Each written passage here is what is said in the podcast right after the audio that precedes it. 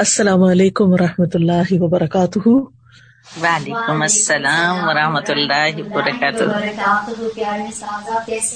الحمد للہ اللہ تعالیٰ کا بہت احسان ہے۔ اللہ سبحان تعالیٰ نے آج یہ موقع دیا ہے کہ آپ لوگوں سے ملاقات کر سکوں۔ اللہ تعالیٰ کا جتنا بھی شکر ادا کیا جائے اتنا ہی کم ہے۔ کیونکہ اللہ تعالیٰ کی رحمت اور اللہ تعالیٰ کی عنایت کے بغیر تو کوئی بھی کام ممکن نہیں ہوتا۔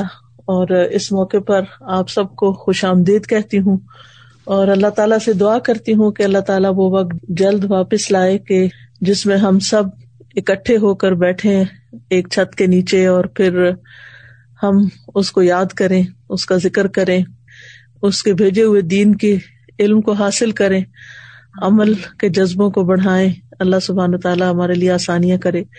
لیکن اب بھی ہم اللہ تعالیٰ کے شکر گزار ہیں کہ اللہ تعالیٰ نے یہ سہولتیں ہمیں عطا کی ہیں۔ اللہ تعالیٰ نے یہ نعمتیں ہمیں عطا کی ہیں کہ ہم اس کام کو جاری رکھے ہوئے ہیں۔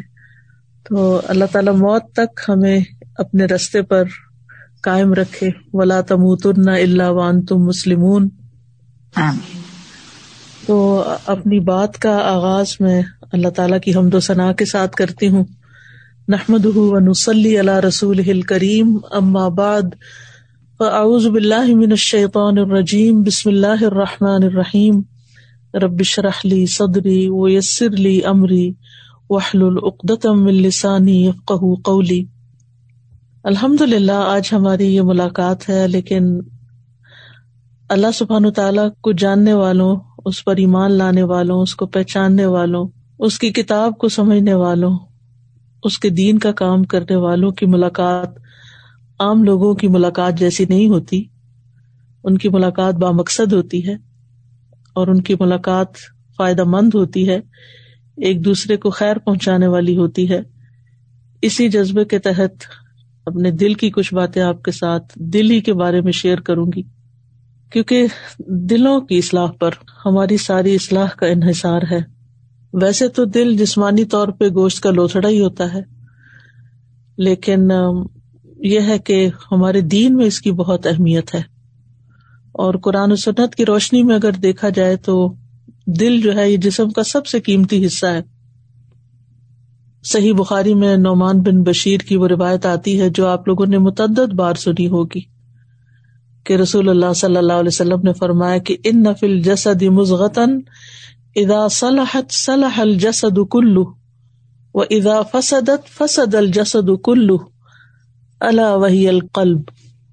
کہ بے شک جسم میں ایک گوشت کا ٹکڑا ہے، جب اس کی اصلاح ہو جاتی ہے تو سارے جسم کی اصلاح ہو جاتی ہے۔ اور جب وہ خراب ہو جاتا ہے تو تمام جسم خراب ہو جاتا ہے۔ سنو، وہ دل ہے۔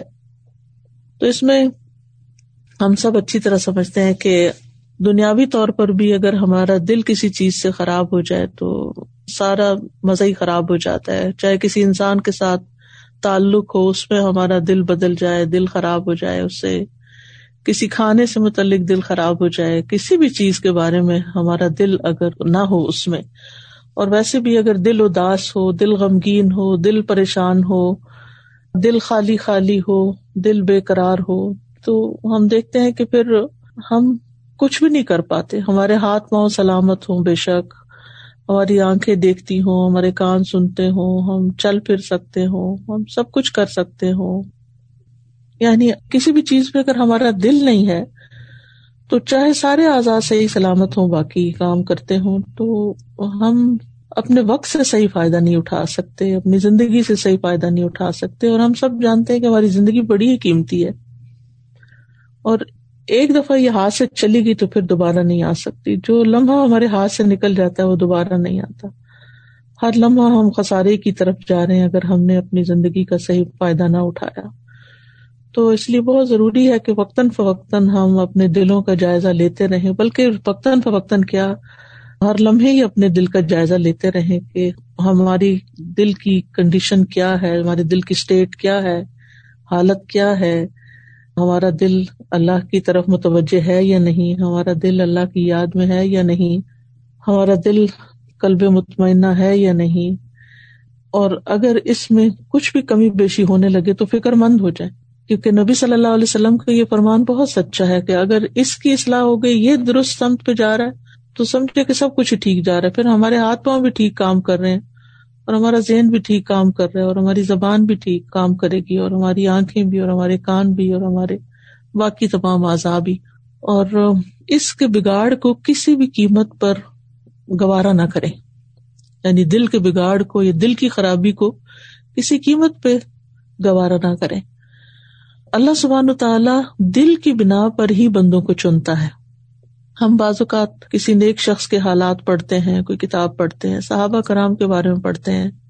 صحابہ کے بارے میں جب سنتے ہیں، ہماری آنکھوں میں آنسو آ جاتے ہیں۔ ان کی زندگی کا کوئی بھی واقعہ ہوتا ہے، ان کے اخلاق، ان کے اعمال۔ کم از کم میں اپنے بارے میں تو یہی کہتی ہوں کہ جو ہی میں صحابہ کی سیرت کے بارے میں کچھ پڑھتی یا سنتی ہوں تو میرا دل ایک دم پگھلنے لگتا ہے۔ عجیب حالت ہو جاتی ہے دل کی کہ یار اب وہ کیسے لوگ تھے؟ وہ کون تھے؟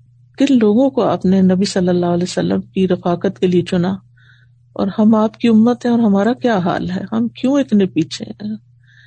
ہم کیسے ٹھیک ہو جائیں؟ اور ہم کیسے ان جیسے کام کر سکیں؟ تو اس کے بارے میں بھی مسند احمد میں آتا ہے، عبداللہ بن مسعود کی روایت ہے کہ کہتے ہیں، ان اللہ نظر فی قلوب العباد فوجد قلب محمد صلی اللہ علیہ وسلم خیر قلوب العبادی فصطفاہ لنفسه، فابتعثه برسالته، ثم نظر في قلوب العباد بعد قلب محمد، فوجد قلوب اصحابه خیر قلوب العباد فجعلهم وزراء نبیه۔ کہ بے شک اللہ نے بندوں کے دلوں پہ نظر فرمائی تو محمد صلی اللہ علیہ وسلم کے دل کو بندوں کے دلوں میں سب سے بہتر پایا۔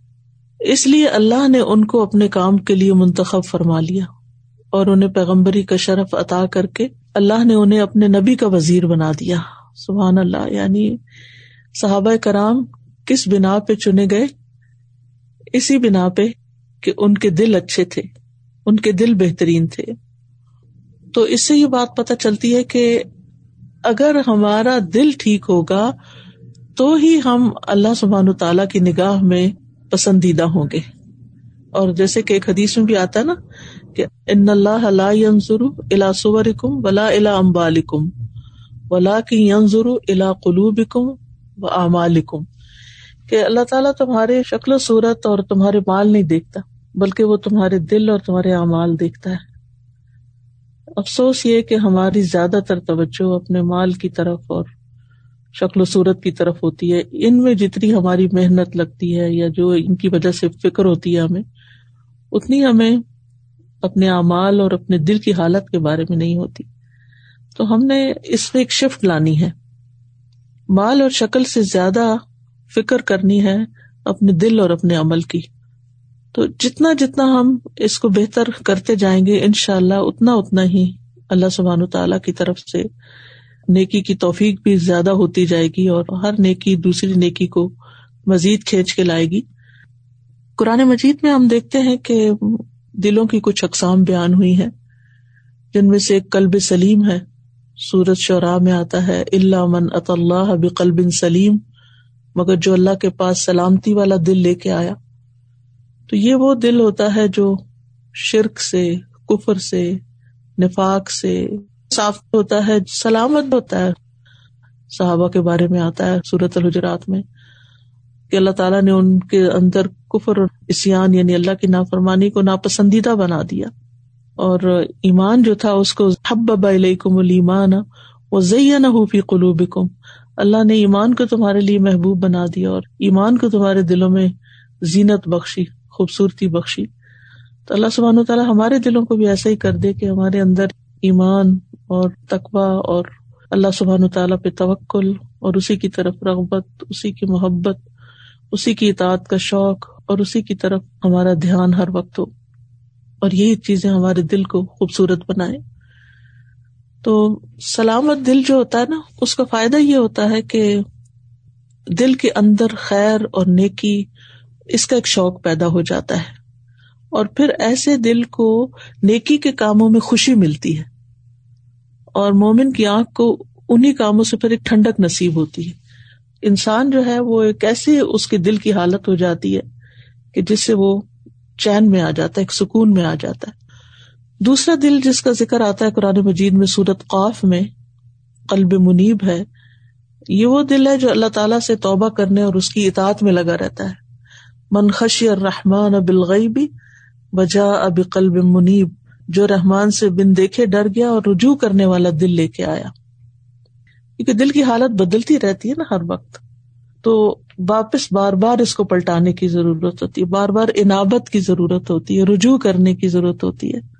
تو اللہ تعالی کی طرف پلٹنا اور ہر چیز میں اسی کی طرف لوٹنا، غم ہو، خوشی ہو، تکلیف ہو، بیماری ہو، کسی بھی قسم کی کوئی فکر ہو۔ بہت دفعہ میں دیکھتی ہوں جو لوگوں کے میں مسائل سنتی ہوں۔ کہ اگر کوئی غم آیا ہے یا کوئی پریشانی آئی ہے تو اس نے ان کو اوور پاور کر لیا ہے۔ قدرتی بات ہے، ہم کمزور انسان ہیں، ان چیزوں کا غلبہ ہو جاتا ہے دل پر۔ لیکن ان چیزوں سے چھٹکارا بھی اللہ تعالیٰ کی طرف رجوع کر کے ہی ہو سکتا ہے۔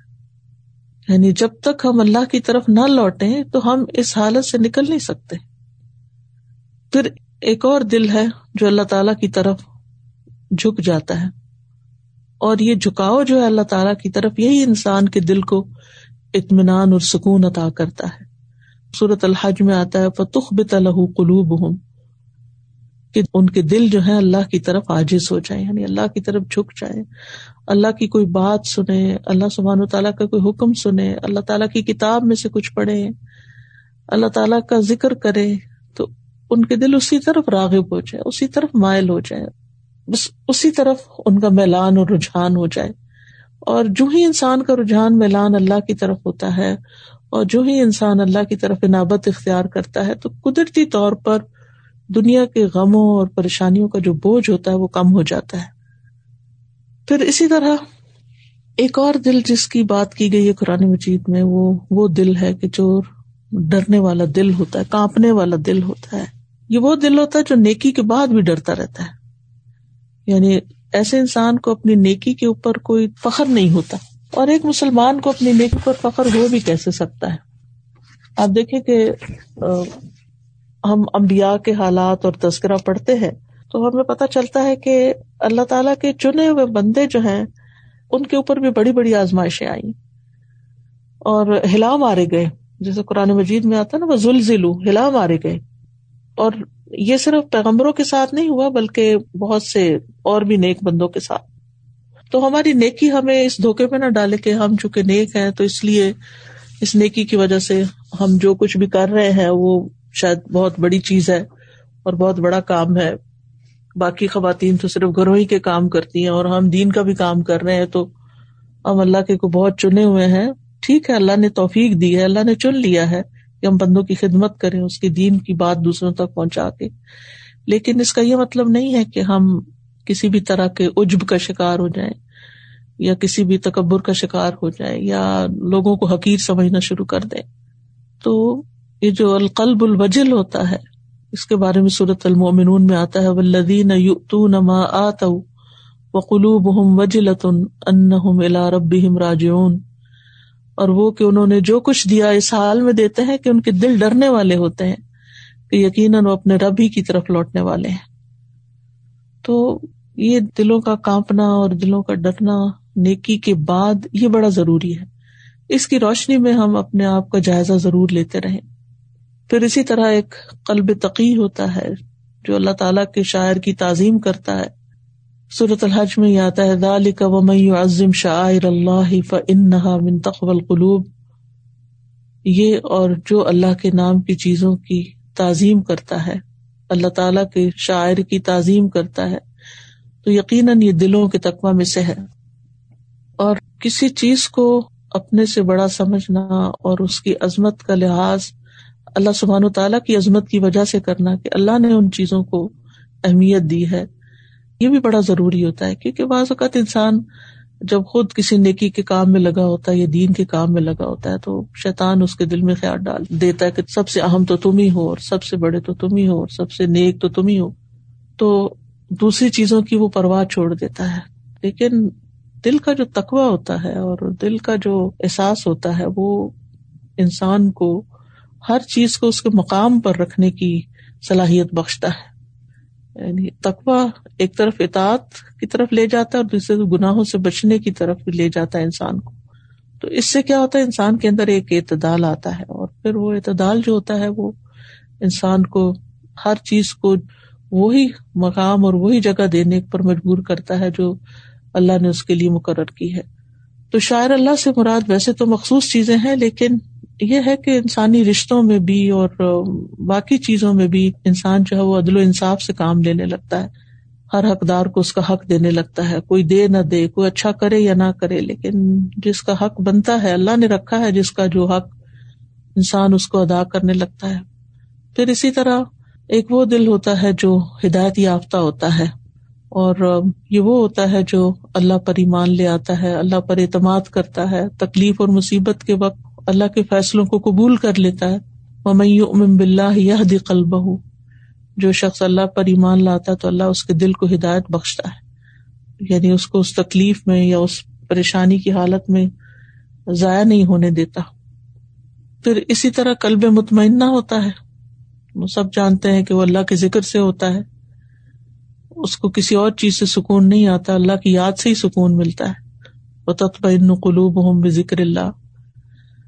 اور اسی طرح ایک دل، زندہ دل ہوتا ہے، جو نصیحت پکڑنے والا ہوتا ہے، جیسے سورت قاف میں آتا ہے، ان نفیز علی کل ذکر علی من کان قلب بلا شبہ اس میں یقیناً ایک نصیحت ہے، اس کے لیے جس کا کوئی دل ہو۔ تو ہمیں سوچنا چاہیے کہ پھر ہمارے پاس کون سا دل ہے؟ یعنی کیا دل کی جو مختلف یہ حالتیں یہاں بیان ہوئی ہیں، یہ ہمارے اندر ہیں یا نہیں؟ ہم سب کو اپنا جائزہ لینا چاہیے۔ ورنہ یہ ہے کہ انسان بعض اوقات کوئی بھی کام جب شروع کرتا ہے تو کرتے کرتے ایک بے حسی کی کیفیت اس پہ آنے لگتی ہے۔ چونکہ وہ دل کا جائزہ لینا چھوڑ دیتا ہے اور پھر اس میں ایسی بعض اوقات خرابیاں پیدا ہو جاتی ہیں کہ انسان کو خود بھی نہیں پتا چلتا۔ تو یہ بہت ضروری ہے کہ انسان اپنا محاسبہ کرتا رہے اور اپنی حالت کے بارے میں کسی بھی وقت وہ کسی دھوکے کا شکار نہ ہو۔ وہ یہ نہ سمجھے کہ وہ جو کچھ کر رہا ہے وہی اس کے لیے کافی ہے۔ پھر آپ دیکھیں کہ دل کی حالتیں جو ہیں مختلف جگہوں پہ مختلف ہوتی ہیں۔ اور مثال کے طور پر ہم جب کسی دین کی محفل میں ہوتے ہیں، آج کل تو خیر وہ مجلس اس طرح نہیں ہو رہی، لیکن جب بھی کوئی دین کی بات سنتے ہیں تو اس وقت ہمارا دل جو ہے وہ اور طرح ہوتا ہے۔ جب اس سے باہر نکلتے ہیں تو پھر پھر وہ پلٹ جاتا ہے، پھر اس کو واپس لانا پڑتا ہے، پھر تو اس کی بھی وجہ یہی ہے کہ انسان کے اوپر جب بارش پڑتی ہے تو اس کی فیلنگ اور ہوتی ہے، جب وہ جسم خشک ہو جاتا ہے تو فیلنگ اور ہو جاتی ہے۔ پھر اسی طرح یہ ہے کہ انسان جب دین کی بات سن رہا ہوتا ہے تو دنیا سے ایک طرح سے کٹا ہوا ہوتا ہے، تو دل کی حالت کچھ اور ہو جاتی ہے۔ جو ہی انسان دوبارہ دنیا میں واپس جاتا ہے، یہ ایسی ہے ایئر کنڈیشن والے کمرے میں ہو تو انسان کی حالت اور ہوتی ہے اور جو باہر نکلتا ہے تو اس کی حالت اور ہو جاتی ہے۔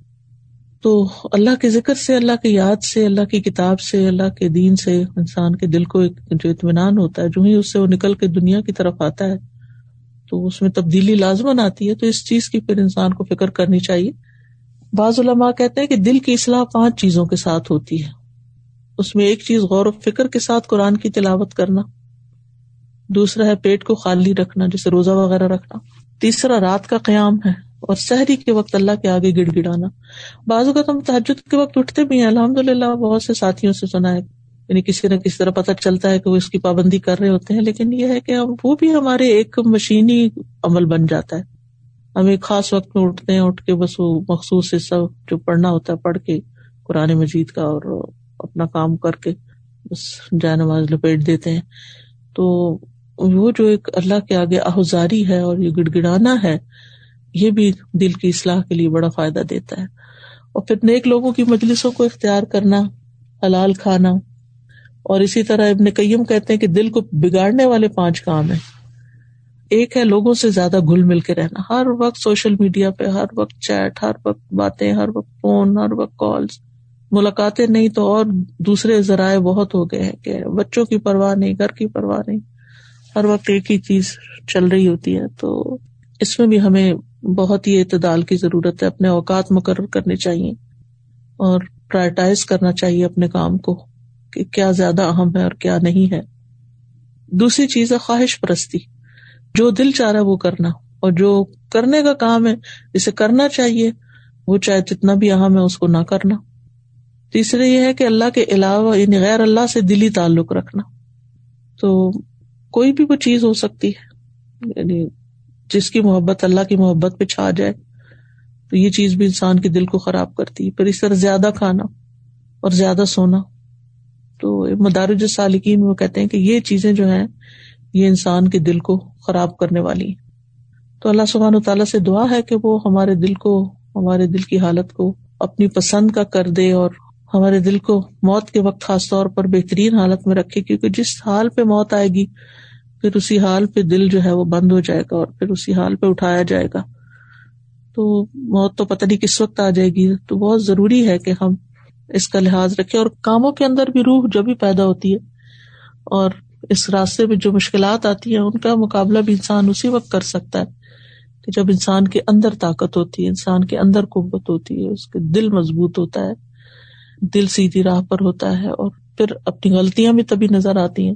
دل کے اندر تخوا ہوتا ہے اور دوسروں کو معاف بھی انسان جب ہی کر سکتا ہے، جب دل کے اندر وسط ہوتی ہے۔ اور قرآن بھی زیادہ سمجھ اسی وقت آتا ہے جب دل اس میں حاضر ہوتا ہے۔ افلا تدبرون القرآن ام اللہ قلوب نقفالحا جب دلوں کے تالے کھلتے ہیں تو قرآن مجید سمجھ میں آتا ہے۔ یہ تمام کیفیات جو ہیں، ان کا تعلق دل سے ہے۔ تو امید ہے کہ اس معاملے میں ہم سب اپنے دل پر نگاہ رکھیں گے، کیونکہ یہ چیز ایسی ہے کہ جس کو ہم ہی جانتے ہیں۔ ہمارے دلوں میں کیا ہے؟ ہم ہی جانتے ہیں یا ہمارا رب جانتا ہے۔ کوئی اور نہیں جان سکتا۔ کوئی اور تو اس کو دیکھتا نہیں۔ ظاہر تو لوگ دیکھتے ہیں نا، تو اس لیے ہم فوراً اپنی اصلاح کرنا شروع کر دیتے ہیں۔ لوگوں کے ڈر سے بہت سی چیزوں کو ہم نہیں کرتے۔ لیکن دل چونکہ کوئی دیکھتا نہیں، تو پھر اس لیے ہمیں احساس بھی نہیں ہوتا کہ وہ گندا ہے یا اچھا ہے یا بدگمانیوں سے بھرا ہوا ہے یا نفرتوں سے بھرا ہوا یا حسد سے بھرا ہوا ہے یا فکر اور پریشانی سے بھرا ہوا ہے۔ کوئی انسان فکر اور پریشانی سے خالی نہیں ہے، لیکن جس دل میں ایمان جاگ جاتا ہے نا، تو باقی چیزیں نیچے آ جاتی ہیں۔ ایمان کی ایک حرارت ہوتی ہے۔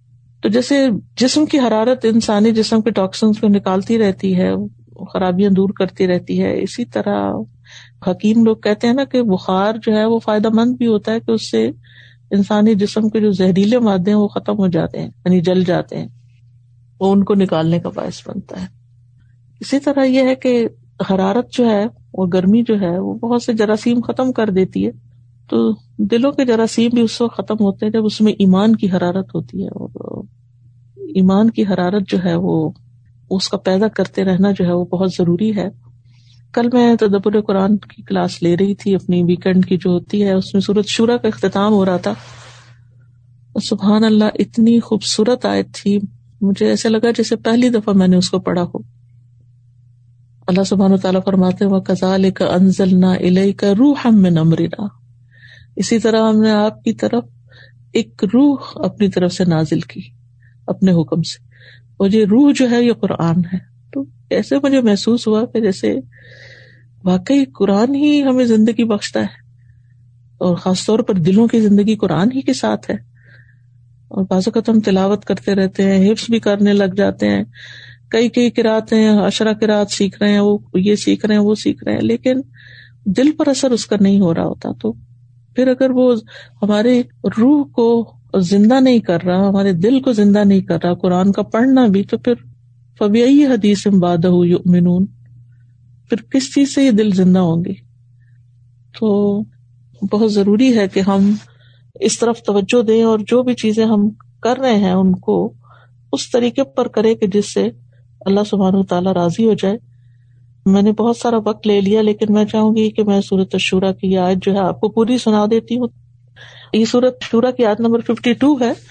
وہ کدال کا اوہینا کا روح امرنا ماں کن تدری مل کتاب ولل ایمان ولاکن جا اللہ نورن نہ دی بھی من نشا من عبادنا و ان کلتہدی الا سرات مستقیم سراط اللہ الذي له ما في السماوات وما في الارض الا الى الله تصير الامور تو اللہ سبحانہ تعالیٰ نے یہ روح یعنی قرآن نازل کیا.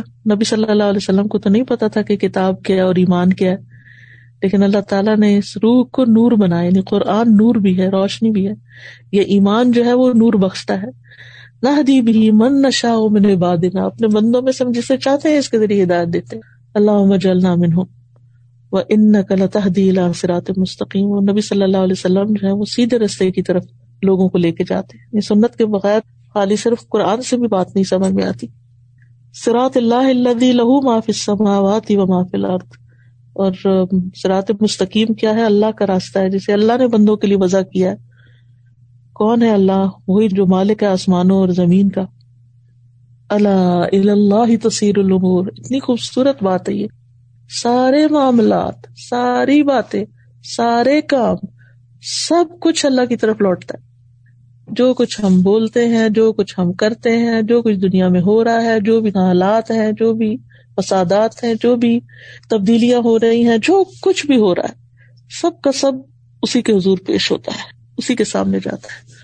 یعنی سارے حالات کا مالک بھی پھر وہی۔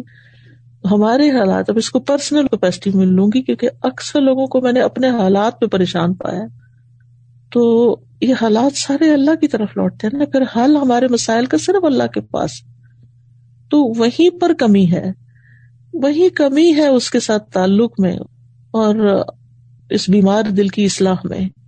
تو اس کی طرف توجہ دے کے بس اللہ کے آگے گڑ گڑانے کی ضرورت ہے ہم سب کو۔ اپنے تمام معاملات کی اصلاح کے لیے، تمام حالات کی اصلاح کے لیے۔ چاہے وہ ذاتی ہوں، چاہے وہ خاندانی ہوں، چاہے وہ کسی بھی قسم کے ہوں۔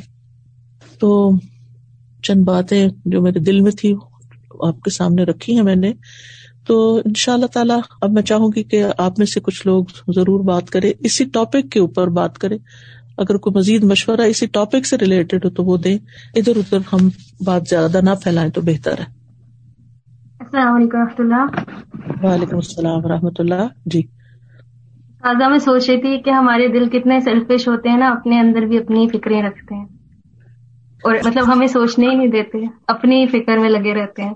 بالکل اکثر ہمارے غم ہماری فکریں ہماری پریشانیاں ہماری اپنی ذات سے متعلق ہی ہوتی ہیں یا اپنے بچوں سے متعلق یا گھر بار سے متعلق۔ اس سے باہر ہم نہیں نکلتے۔ اور تازہ جتنی ٹائپس آپ نے ابھی گنوائے وہ ساری کی ساری مجھے لگ رہا تھا کہ وہ ساری ان کا روٹ کاز ہماری اپنی ذات ہی ہوتی ہے۔ کیونکہ ماں اصاب کم مصیبت فب ماں کسبت ایدی کم و یافو ان کثیر۔ یہ بھی سورت شورا میں آتا ہے کہ جو بھی مصیبت تمہیں پہنچی وہ تمہارے اپنے ہاتھوں کی کمائی ہے اور وہ بہت سی چیزوں کو تو معاف بھی کر دیتا ہے۔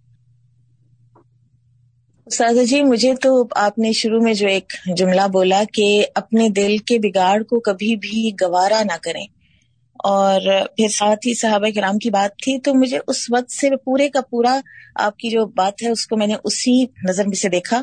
تو یہی ایک کام ہے جو ہم نہیں کرتے اور یہی وہ جیسے دل کا جراثیم ہے جس کو ہم نہیں مارتے۔ ہم اپنے دل کے بگاڑ کو، چاہے ہم کچھ بھی ہونا ہم ضرور گوارا کرتے ہیں۔ ہم کبھی اس کو جسٹیفائی کر دیتے ہیں، کبھی ہم اس کو دبا دیتے ہیں، کبھی ہم اس کو کوئی اور نام دے دیتے ہیں۔ لیکن ہم رکھتے اس کو دل کے اندر ہی ہیں۔ اور مجھے ایسے لگتا ہے کہ جیسے یہی ہمارا اور صحابہ کرام کا فرق تھا۔ صحابہ اپنے دل کے بگاڑ کو بہت باریکی سے اینڈ تک وہ اس کو سمجھتے بھی تھے، اس کا تذکرہ بھی کرتے تھے، اس کے بارے میں اشیمڈ بھی نہیں فیل کرتے تھے۔ جب وہ نبی صلی اللہ علیہ وسلم سے آ کر اس کے بارے میں کوئی مشورہ بھی لیتے تھے، ہم چھپاتے بھی ہیں، ہم جسٹیفائی بھی کرتے ہیں۔ اور مجھے لگتا ہے کہ یہی وہ مین فرق ہے کہ جس کی وجہ سے ہم وہ سب کچھ نہیں کر پاتے جو صحابہ نے کیا۔ بالکل۔ جزاک اللہ خیر۔ ابا جی میں ایک بات پوچھنا چاہ رہی تھی کہ جیسے ہم کوئی گناہ کرتے ہیں اور ہمارا دل یہ گواہی بھی دے رہا ہے کہ یہ ٹھیک نہیں کر رہے ہم، یہ گناہ ہے یہ۔ اور ہم پھر دعا بھی کر رہے ہیں اللہ تعالیٰ سے کہ ہمیں اس راستے سے یا تو خود بخود یہ راستہ ہمارے سے دور کر دے، ہم، ہمیں اس چیز سے ہٹا دے۔ ہم، لیکن پھر بھی ہمارے ہاتھوں سے وہ گناہ ہو رہا ہے۔ تو مطلب مجھے میں اتنی کنفیوژن ہوں اس چیز کے اوپر کہ وہ اس چیز کو ہم کیا کہیں گے کہ ہم ہم دل بھی ہمارا اس چیز کو بار بار ہمارا دل کہہ رہا ہے کہ یہ چیز ٹھیک نہیں اور ہم ساتھ دعا بھی کر رہے ہیں۔ یا تو ہماری دعا قبول نہیں ہو رہی ہے یا ہم ٹھیک طریقے سے جو ہے وہ مطلب اس چیز سے ہٹ نہیں پا رہے ہیں کہ دل بے چین بھی رہتا ہے کہ یہ گناہ ہے یہ یہ راستہ غلط ہے۔ تو اس پہ ہمیں کیا کرنا چاہیے؟ دل کی بگاڑ کی جو وجوہات ابھی میں نے مدارج السالکین سے بتائی ہیں، جو امام ابن القیم نے بیان کی ہیں، وہ آپ دیکھیں کہ پانچ چیزیں ہیں نا، لوگوں سے زیادہ گھل مل کے رہنا، خواہش پرستی، غیر اللہ سے دلی تعلق، اور زیادہ کھانا، زیادہ سونا۔ ان پانچ چیزوں میں دیکھیں کہ کوئی چیز تو نہیں آپ کر رہی، اس کو چھوڑ دیں۔ اور اصلاح کے پانچ کام جو ہیں، وہ غور و فکر سے قرآن کی تلاوت ہے۔ اگر اکیلے نہیں اس طرح کا غور و فکر ہوتا، تو ایسی مجلس اختیار کرنی چاہیے، روزہ رکھنا چاہیے، رات کا قیام کرنا چاہیے، نیک لوگوں کی مجلس اختیار کرنی چاہیے، کھانے میں حلال اختیار کرنا چاہیے۔ تو علاج تو اس میں موجود ہے لیکن ہم صرف اس میں بھی جب ہمارے دل کی حالت خراب ہوتی ہے، تو صرف پریشانی ہوتے رہتے ہیں، یہ جو علاج ہے ان کو اپنے لیے مشکل پاتے ہیں، تو وہ نہیں کرتے۔ تو یہ چیزیں نوٹ کر لیں اور یہ کرنا شروع کریں۔ تو یقیناً بہتری آئے گی ان شاء اللہ جی استاذہ، دل کا یہ ایک شیئر کرنا تھا کہ سم ٹائمس یہ ہمارے کنٹرول میں نہیں ہوتا، اتنا آؤٹ آف کنٹرول ہو جاتا ہے، لیکن جب اللہ ہی پھر آپ کو ایک ایک پاور دیتا ہے اور جب آپ کہتے ہیں نا وہ کفا بلّہ ہی وکیلا تو آپ یقین کیجیے کہ ایسے ایک طاقت ملتی ہے اور وہ دل جو ایسے آپ سمجھیں کہ وہ منہ زور گھوڑے کی طرح جیسے بھاگ رہا ہوتا ہے نا تو آپ جیسے اس کو کنٹرول کر لیتے ہیں۔ اللہ کے اس نام میں اس کلمے میں اتنی طاقت ہے کہ اس کا پرسنل ایکسپیرئنس کیا تو اسی پہ پھر اتنا شکر بھی ادا کیا کہ شکر ہے اس رب کا۔ اور بعض دفعہ انسان ریئلائز بھی نہیں کرتا اور کتنی چیزیں ایک موقع اس کو ملتا ہے اپنے دل کو قابو کرنے کا اور لیکن یہ کلمات شیطان کیسے بھلا دیتا ہے بعض دفعہ؟ اور سم ٹائمز اللہ یاد بھی کروا دیتا ہے۔ تو بڑے مشکل ہے یہ دل کے سنبھالنا اس کو کہ بالکل بہت مشکل ہے لیکن یہ ہے کہ کچھ ازکار کی پابندی جو سننا سے ثابت ہیں وہ بہت لازم ہے یعنی کچھ بھی کریں اس کے لیے وقت نکالیں۔ امام ابن تیمیہ کے بارے میں آتا ہے کہ وہ اس کو اپنا ناشتہ قرار دیتے تھے۔ یعنی صبح کے اوقات میں جو اپنے ازکار کیا کرتے تھے۔ تو یہ ہے کہ ہم بعض اوقات کچھ چیزیں کرتے ہیں، کبھی کرتے ہیں، کبھی چھوڑ دیتے ہیں، تو اس میں پابندی بڑی ضروری ہے۔ استاذہ، میں کچھ عرصے سے پڑھا رہی تھی، nine, ten, first year, second year کو نا۔ مجھے جب میرا ماسٹرز کمپلیٹ ہوا تو مجھے اکیڈمی کے سی او نے کہا کہ آپ یہاں پر آ کے بچوں کی تربیت کریں، انہیں کچھ گائڈ کریں۔ تو میں اوور آل یہ سوچ رہی تھی کہ میں کہاں سے اسٹارٹ لوں، بچوں کو کیا پڑھاؤں، کیا سمجھاؤں۔ تو الحمد للہ انہیں دنوں میں فکر قلوب کا نا کورس اسٹارٹ ہوا آن لائن تو وہ میں نے جوائن کیا الحمد للہ وہ ہم پڑھ رہے تھے مقدمہ، تو اس میں ایک دن ہمارے پاس لیسن میں ڈویژن آئی۔ یعنی ففٹین ابواب میں چیپٹرز میں رائٹر نے نا فک کو ڈیوائڈ کیا۔ تو اس میں فک القلوب بھی آیا۔ تو میں اس وقت میں نے یہ سوچا کہ اگر ہم یہ فک القلوب حاصل کر لیں نا، اپنے دلوں کی سمجھ اور ہم اپنے دل کے اوپر عبور حاصل کر لیں اس کی سمجھ حاصل کرنے کے بعد، تو یہ باقی جو فورٹین چیپٹرز ہیں، یہ تو خود بخود ہمیں کلیئر ہو جائیں گے انشاءاللہ۔ اور یہ ان چیزوں کی فکر تو ہمیں خود بخود آنا شروع ہو جائے گی اگر ہمارے دل سیدھے ہو جائیں گے۔ کیونکہ دلوں کی فکر حاصل ہوگی تو دل صحیح بات کی طرف جائے گا، فطرت کی طرف جائے گا۔ تو الحمد للہ اللہ تعالیٰ نے اس طرح سے گائڈ کیا اور پھر میں نے بچوں کو یعنی ینگ گرلس بھی تھیں، تو ان کو میں نے اس بیس پہ جو ہے نا فک القلوب کو لے کر اس بیس پہ ان کے ساتھ ایکٹیویٹیز اور موٹیویشنل لیکچر اسٹارٹ کیا الحمد للہ اور مجھے بہت پازیٹیو رسپانس ملا۔ اسٹارٹ میں میں تھوڑا گھبرائی ہوئی تھی، میرا فرسٹ ٹائم تھا۔ لیکن مجھے بچوں کی طرف سے بہت پازیٹیو رسپانس ملا اور میں اس کو اب ایک واش لیول پہ میں نے اسٹارٹ کیا ہے۔ مجھے بعض بچوں نے کہا کہ مس ہمیں پتہ ہی نہیں ہے کہ ہمارا اصل دین کیسے ہے، کوئی کیا بات کرتا ہے، کوئی کیا بات کرتا ہے۔ تو الحمد للہ اللہ تعالیٰ نے یہ موقع دیا کہ ہم جو ہے وہ آگے گائڈ کریں اور بس بیسک چیز یہی ہے کہ ہمیں اپنے دلوں کو سمجھنا ہے۔ اس طرف سے غافل نہیں ہونا۔ اور جزاک اللہ خیر کہ آپ نے فکر القلوب کی طرف توجہ دلائی۔ اس کتاب کو پڑھانے کا مقصد بھی یہی تھا کہ دل جس میں توحید ہوتی ہے اور دل جس میں اللہ کی محبت ہوتی ہے، اگر اس کی سمجھ آ جائے، اس کی فکر ہمیں آ جائے، تو ان شاء اللہ تعالیٰ اعمال کی بنیاد تو یہی ہے نا۔ پہلے اندر کی اصلاح ہو تو پھر ہی باہر کی ہوتی ہے۔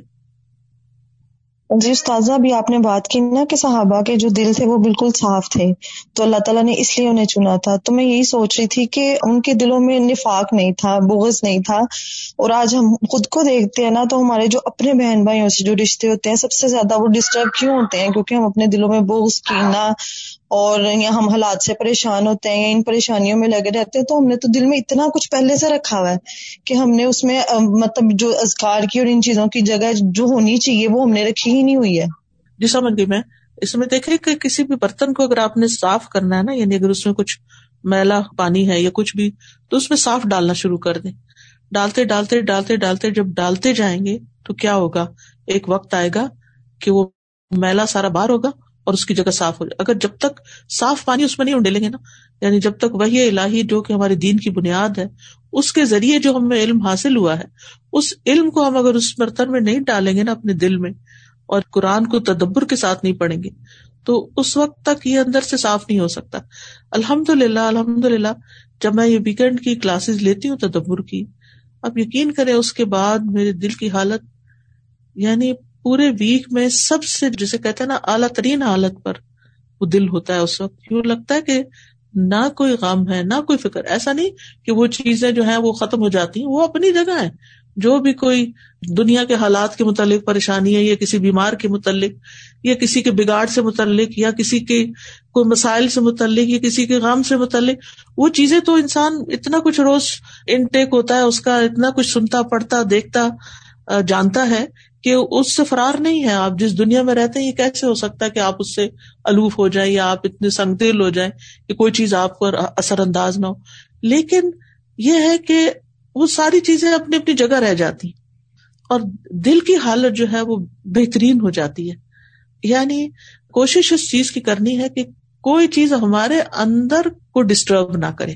وہ لوگ اگر غلط کر رہے ہیں یا ہمیں تکلیف دے رہے ہیں یا ہمارے خلاف کوئی بات کر رہے ہیں تو نہ کسی کی بات، نہ کسی کا رویہ ہم پر اثر انداز نہ ہو۔ وہ جو ہے وہ تو ہے ہم ان کو نہیں بدل سکتے۔ ہم ان کے لیے دعائی کر سکتے ہیں۔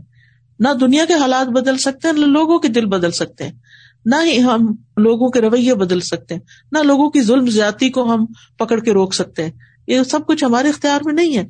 لیکن جو چیز ہے، وہ یہ کہ ہمارا دل اللہ کے پاس ہے اور اللہ کی طرف رجوع کر کے اپنے دل کی حالت کو بہتر سے بہتر کرنے کی انہیں طریقوں سے کوشش کرتے ہیں جو اللہ نے ہمیں بتایا وہی بات پھر دوہراؤں گی کہ افلا تدبرون القرآن ام اعلیٰ قلوب نقفال استاذہ، میں ابھی یہ جو آپ نے آیت پڑھائی تو میں، اس وقت سے قرآن کھول کے میں اسی آیت کو دیکھ رہی تھی اور اس میں یہ جو پورشن آتا ہے ماں کن تھا تدریم الکتاب ولیمان ولا کن جا اللہ نور دی بھی منشا من عبادنا، تو مجھے اس میں ذہن میں آ رہا تھا اج فلا دل استاذہ۔